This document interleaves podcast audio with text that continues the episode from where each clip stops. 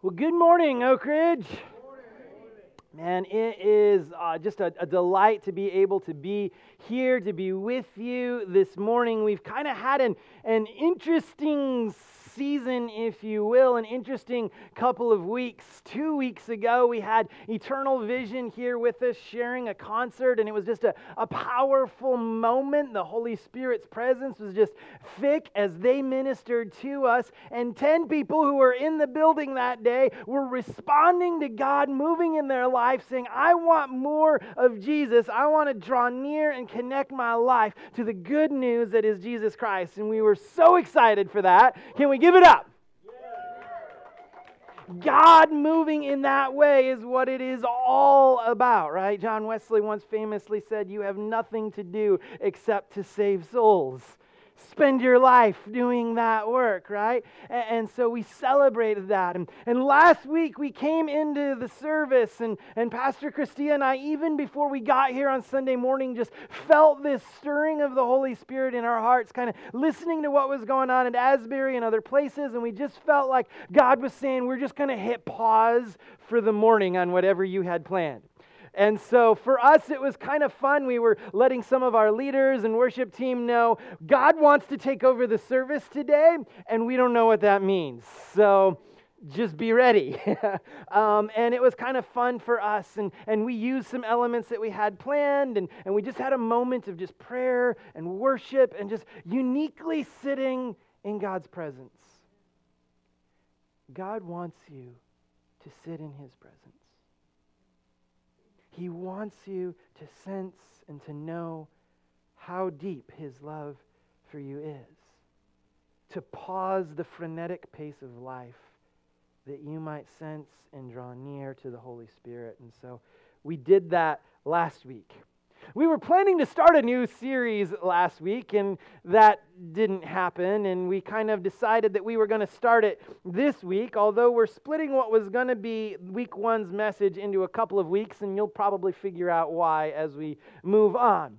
Now, if you've been with us at Oak Ridge through January, through the beginning of the year, we kind of introduced a word of the year that we felt like God gave us as the theme of the year. And that word of the year is relationships. We say we really feel like God is calling us to focus in on relationships because as human beings, we were created for a relationship with God and we were created for relationships with others. And we had a theme verse that was really kind of helping us to tie in this theme that we felt like God wanted us to memorize as a church family. So, First Thessalonians 2 8, what does it say? It says, Because we loved you so much, we were delighted to share with you not only the gospel of God, but our lives as well. Now, some of you have gotten lax on your memorization. We'll help you out a little bit so you can say it one more time. Because we loved you so much, we were delighted to share with you not only the gospel of God, but our lives as well. We ended this series with this challenge that you would prayerfully seek God and say, God, will you reveal to me one person that you want me to have an intentional relationship with? Somebody who is maybe disconnected from you, disconnected from your people. And God, I can be the representation of you in their life and build an intentional relationship with them. And we asked you to put their name on a card and to place it on the cross as a, a, a, a kind of a visual reminder of giving that person and that relationship to the Lord. And, and many of you have done that. Some of you haven't. We would encourage you, there's still cards, there's still envelopes up here. If you've prayed over that person and you know who they are today and you didn't a few weeks ago, still do that.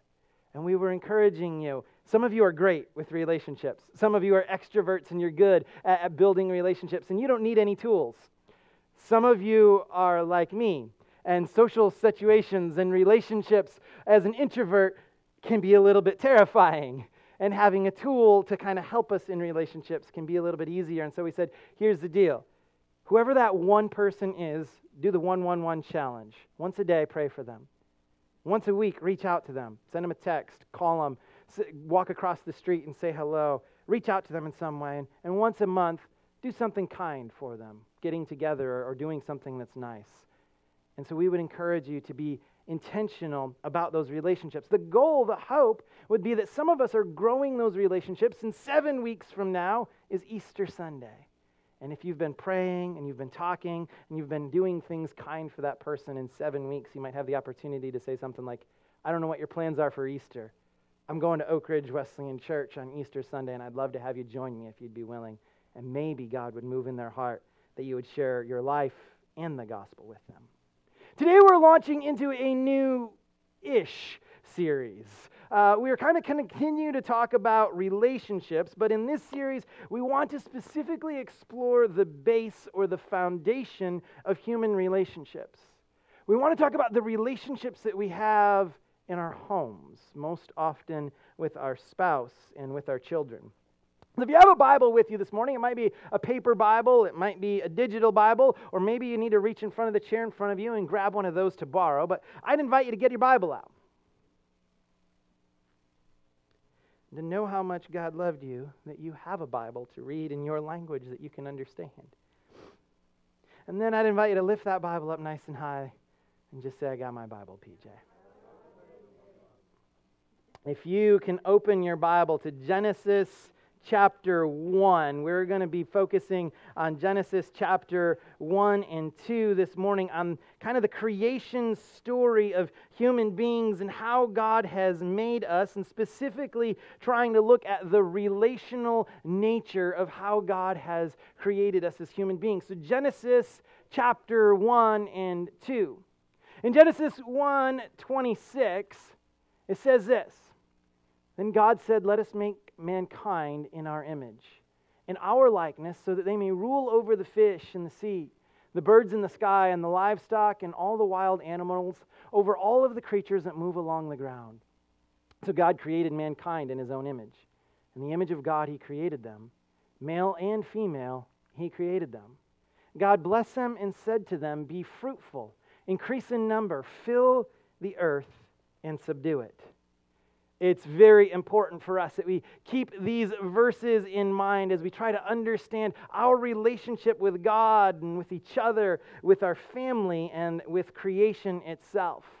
Now, if we flip from Genesis chapter 1 to Genesis chapter 2, we see the story of creation is kind of retold. Genesis chapter 1 is the days of creation, right? God creates something on day 1 and 2 and 3 and it kind of follows through. And then there's this story of the Garden of Eden that happens in Genesis chapter 2. Now, I don't know how exactly you read those two stories, but to me, it's a retelling almost of the same story from a different perspective. For me, as I read Genesis chapter 1, it is almost the story of creation from God's perspective, if you will. And when I get to Genesis chapter 2, it's the story of creation from Adam's perspective, from the, the perspective of the human being. And so we're going to flip to Genesis chapter 2 and look at the creation of humanity as it's told again from a slightly different vantage point. We'll, we'll start at verse 7 and we'll kind of skip a little bit, just trying to focus specifically on human relationships this morning. Genesis 2 7 says, The Lord God formed a man from the dust of the ground, and he breathed into his nostrils the breath of life, and the man became a living being. It was the moment when God took together the dirt that he had made and formed it into something, and he ruached into the man the breath, the spirit of God, God's very spirit into this man. He became alive. In verse 15, the Lord God then took that man and put him in the Garden of Eden to work it and take care of it. Now, whose job has that been up until verse 15? This has been God's job, right? This is what God has been doing. He has been creating the world. He's been forming everything together. He's been working in creation and he's been caring for creation. And now he puts this man in the garden and basically says, Partner with me. At this moment, I've breathed my breath. You have my spirit in you. You have become alive, and now do what I've been doing, right? Verse 18 The Lord God said, It is not good for the man to be alone. I will make a helper suitable for him. Now, the Lord God had formed out of the ground all the wild animals and all of the birds in the sky, but for Adam, no suitable helper was found. So the Lord God caused the man to fall into a deep sleep. And while he was sleeping, God took one of the man's ribs, closed up the place with flesh, And the Lord God made a woman from the rib he had taken out of the man, and he brought her to the man. The man said, This is now bone of my bones and flesh of my flesh. She shall be called woman, for she was taken out of man. That is why a man leaves his father and mother, is united to his wife, and the two of them become one flesh. Here in Genesis chapter 2, we can see a little bit more of the detail of the order of God's creation of the family unit. If you read Genesis chapter 1 and you miss that God is a God of order, you're missing something as you read Genesis chapter 1. It is a, a very orderly creation account. And I think the order is important for us to catch that in the beginning, God created the heavens and the earth. Is Genesis 1 1. It's first four words of the Bible. In the beginning, God. God was the preeminent, pre existent first one that existed, and He created everything that came into being. It was created by Him and for Him. And the first thing that we read about these humanity's relationships is that God creates a human being who is in relationship with God. God gives this human being the breath of life, and He tells this human being to do what He has been doing. It is noted that the man is not able to find a suitable partner for his work among creation. And yet he is created for relationships, and thus a woman is created. And this woman, by contrast, is now one with whom he can and should have a relationship. She is like him, and she bears the image of God. And because she came from him, she completes him. And the two of them form one flesh. Two chapters after Genesis 2, in Genesis 4, the man and women live out God's original commandment to them to be fruitful and to bear children. And I believe as we begin to think about the relationships that we have at home, and we begin to look at the creation story and the order in which God creates, I believe that there is a priority of relationships set up for us in the opening chapters of Genesis. And it looks like this God first, spouse second, children third in our relationships, in the way that God originally creates human beings, the first relationship that the human being has is the relationship that he has with the God who breathed the breath of life into his lungs and said, I want you to do the work that I have been doing. I want you to partner with me in ruling and tending and caring for this created order that I have made. The first relationship that humanity has, and the first priority relationship that humanity has, is with God. The second relationship that God creates is out of the man, he creates the woman. And there is this marriage relationship. There is this spouse that is put together so that they can partner together in doing the work that God has given them to do. And the two of them are not just two, they are one flesh. So the first priority relationship is God, the second priority relationship is our spouse, and children are the third priority relationship for human beings. I think this is so important as we launch into this series, particularly in our culture. We have a culture that, if we're honest, often flips this around. We worship children. If we're honest, we so often see our culture worshiping children as the very highest priority of life. And so many families get everything wrong at home because the children become everything. Their schedule dictates everything. What they want to do is the number one priority. I have to do the best for them. Often spouses are left with the scraps and the leftovers after what happens with giving to the children. And then maybe, maybe if we have time to show up for church once a week, or to open a Bible or to spend some time in prayer. Maybe there's some scraps given to God at the very end. And yet, I think the created order of how God creates the family unit is important for us to keep in mind. Our priority relationship, the number one most important relationship, is our relationship with God. The number two priority relationship is our relationship with our spouse. And our number three relationship should be our relationship with our children. Now, if you joined us in our last series, uh, we talked a lot about the fact that we were created to be in relationship, to have koinonia with God. And there was a, an entire Sunday that we devoted to that relationship. And if you happen to miss it, I'd encourage you go back on YouTube or, or we podcast on Spotify and Apple Music and Google Podcasts. Go back and find that message and listen to it. It is the most important relationship that you have is your relationship with God in this series, we want to move on to those next two relationships. And we also want to try to cover what if I don't have those relationships at home? What if I'm single or I'm unmarried or I don't have children? And so we're going to try to cover some of that as well as we move through this series. Today, we're going to spend some time just trying to lay some theological groundwork for the marriage relationship. Next time we come back to this series, it's actually going to be three weeks because of missions conference, but we're going to come back and hit a little bit of the practical.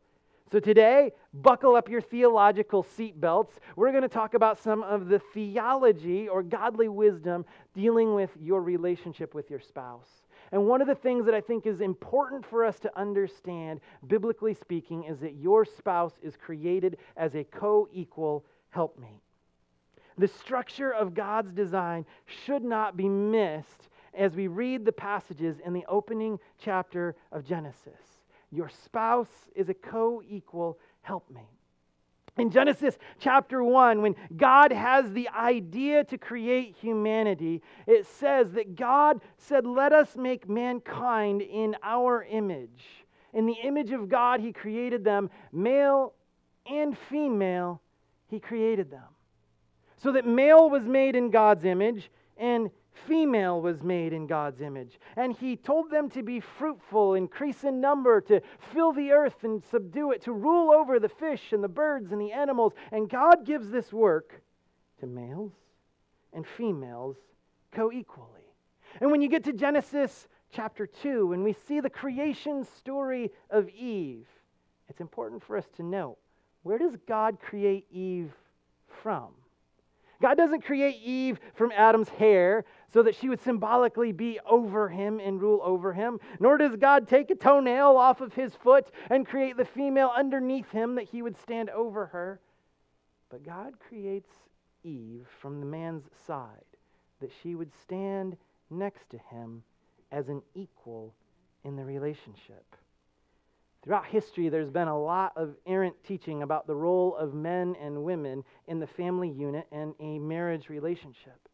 But God's purpose in creating the first marriage and the first relationship was that these people, the man and the woman, would be a reflection of Himself.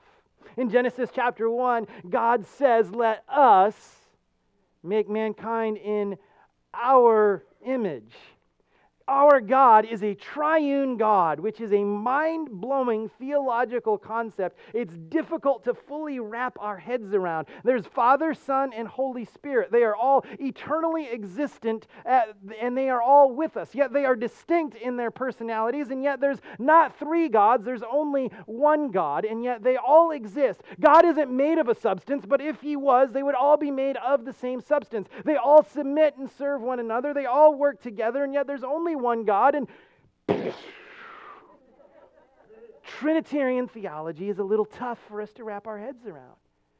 But God says in Genesis chapter 1, I am in relationship. We are in relationship. And so let us create mankind in our image.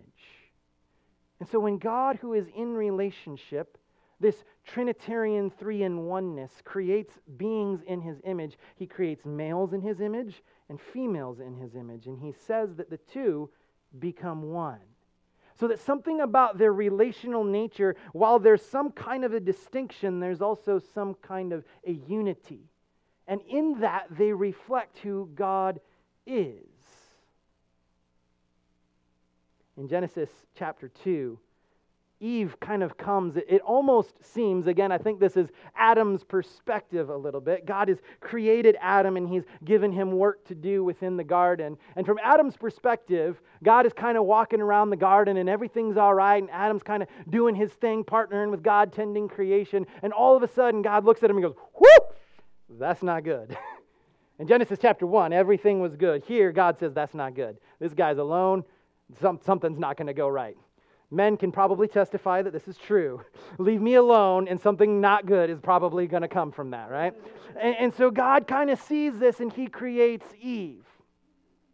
But from Genesis chapter 1, from God's perspective, she was always on his mind.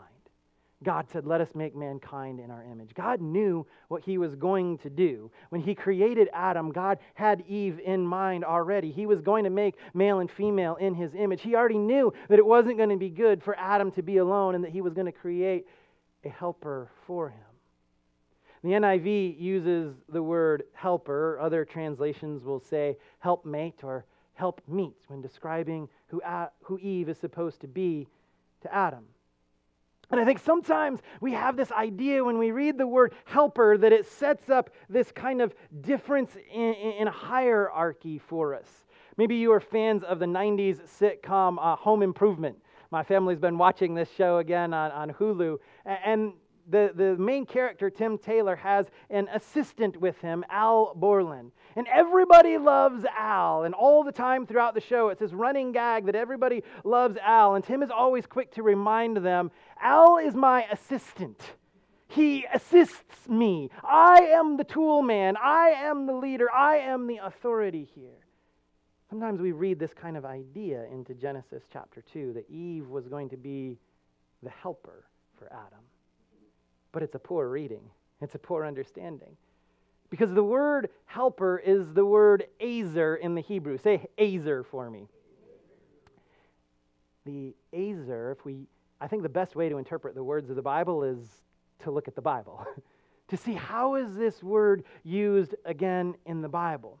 And if you look up the word azer in the Bible and you begin to follow throughout the Old Testament where the word azer is used over and over and over and over again, it refers to God such as in the Psalms, where it says, I lift my eyes up to the mountains. Where does my azer come from? My azer comes from the Lord. My help is God. And so when God says, I am going to create Eve as a helper for Adam, God is saying, I am going to put my image in this relationship for him. She will literally be my, the representation of who I am in this relationship to Adam. This is not Eve as the assistant who assists me. This is Eve, the representation of God in the relationship, who is to partner with her spouse. On page one of the Bible, there's only one authority in a marriage relationship, and that is God Himself. And God creates the male and the female in His image. And he says, Both of you are to represent who I am in the relationship that you have. You are co equals with one another. You are to azer, to help one another. To the work that I am giving in Genesis 1, I've given this work to both of you. In Genesis chapter 2, I give this work to both of you as human beings, and you are co equal with one another, and you are to represent who I am in helping your spouse to carry out the work that I have given them to do. Practically speaking, this has profound implications for our marriage, for how we see ourselves, for how we see our spouse. And I think it becomes even a little more clear if we go to the New Testament and we begin to look at the Apostle Paul and his words for the marriage relationship that we find in Ephesians chapter 5, starting at verse 21. Paul writes to the church in Ephesus. He says, Submit to one another out of reverence for Christ. Submit to one another out of reverence for Christ. Wives, submit yourselves to your own husbands as you do to the Lord. For the husband is the head of the wife, as Christ is the head of the church, his body, of which he is the Savior. Now, as the church submits to Christ, so also wives should submit to their husbands in everything. Husbands, love your wives, just as Christ loved the church and gave himself up for her, to make her holy, cleansing her by washing with water through the word, and to present her to himself as a radiant church without stain or wrinkle or any other blemish holy and blameless. In this way, husbands ought to love their wives as they do their own bodies. He who loves his wife loves himself. After all, no one ever hated their own body. They feed and care for it, just as Christ does for the church. We're members of his body. For this reason, a man will leave his father and mother and be united to his wife. The two will become one flesh. This is a profound mystery. I'm talking about Christ and the church. However, each of you should also love his wife as he loves himself. And the wife must respect her husband. Paul, I think, gets a little bit confusing with the Ephesian church with these analogies that he's trying to bring out, but he's really trying to help them to understand that we are called to mutual submission as a reflection of the relationship that God has with us. We are created as co equals to help, to azer, to represent the image of God in the relationship. And Paul begins to define what is this going to look like? How does this work? What is the theology and the doctrine behind this for how your marriage relationship works? And so he says, Wives, I'm calling on you to submit to your husbands in everything. For the husband is the head of the wife, as Christ is the head of the church. And we read into this sometimes. Again, I think we read into things our culture and our cultural understanding of words. And we hear words like head, and, and we think of things like authority. We think of the head of the class, the head of the table, the head of the company. The word head that is used in Ephesians chapter 5 is kephale. Can you say kephale? Kephale has a literal meaning and it has a metaphorical meaning. The literal meaning of kephale is the thing that's on top of your neck, your, your head. The metaphorical meaning of the word kephale in first century Greek is less about authority and more about source, where something comes from. We might think of the term headwaters to help us understand where does something come from. And so, what God is saying to wives, what Paul is saying to wives, is I want you to submit to your husband because he is a reflection of the image of God in your marriage relationship. And so I want you to understand that He is the source of your life. Going back to the story of Adam and Eve, that Adam was created and Eve came from Adam, I want you to remember the story of creation when you look at your husband. And as you submit to your husband, recognize that you are submitting to God. He is representing the image of God who came before. And as you look at and as you submit to Him, you are looking at and submitting to God, who is the first priority relationship in your life. He is that source by which you exist. And so as you submit to Him, you see the image of God in your willingness to submit to your husband. Now, this also had some pretty cool and profound implications in first century culture. Marriage worked a little bit different in the first century. Often, marriage would be a man who went throughout the community and he would find a woman that he desired, and either he would arrange with her father or he would talk to his father, and the two fathers would get together and they would arrange a marriage. And so she was in a marriage relationship. The wife was in the marriage relationship because she had been chosen by her husband. He had moved first. He had desired her, and he had done what was legally necessary to bring her into his home, to care for her, to be there for her, to support her. And she has this ability to recognize who he is and what he's done and how he has moved first in choosing her. And she has a choice to make. Am I going to love him? Am I going to submit? Am I going to follow? Am I going to come under his home? And am I going to allow this person to have this relationship who has chosen me? And it's a reflection of Jesus in our lives. It's a reflection of the God who loves us and chooses us first. That even while we were still sinners, Christ died for us. That even our ability to choose Him comes after He has already chosen us. And He has said, I want you, and I would do anything for you, and I would die on the cross to bring you into a relationship with me. And then we have the choice to say, as the bride of Christ, will we submit? Will we say, I recognize, God, that you have chosen me, that Jesus, you have desired me, and will I give my life back to you? So, wives submit to their husbands as a reflection of Jesus, as a reflection of God, saying, I was chosen. Jesus chose me. My husband has chosen me. Will I honor them instead of being self seeking about what I want?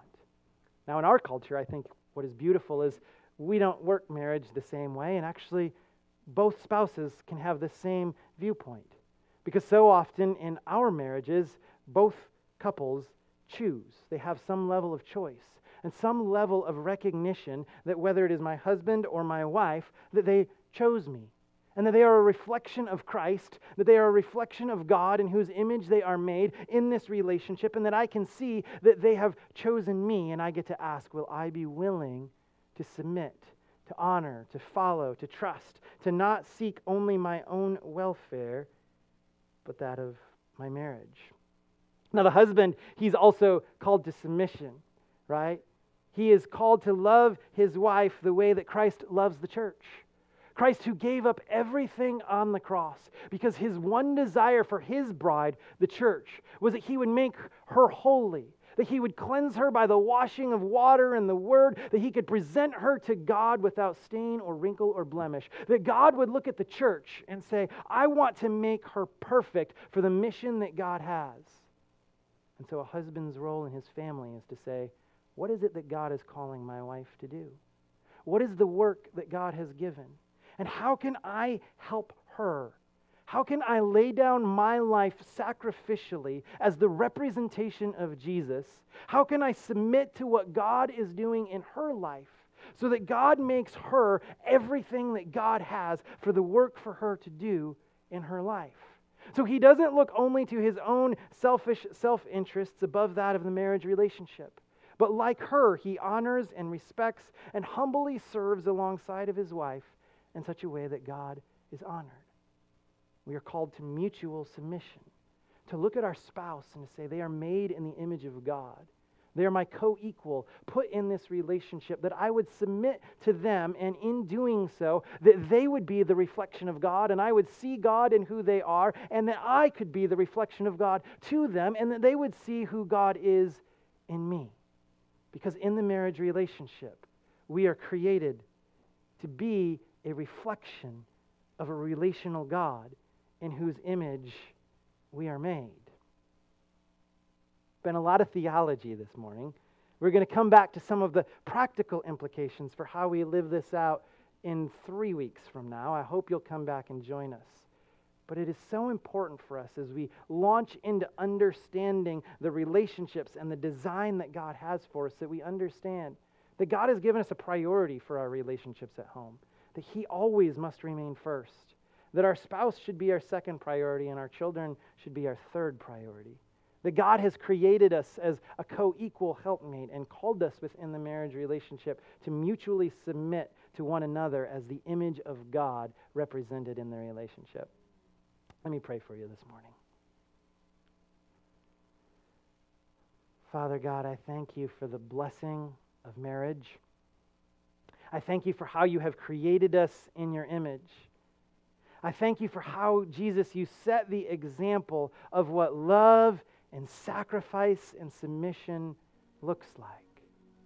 God, I thank you that you allow us to partner with you in everything that you do in creation.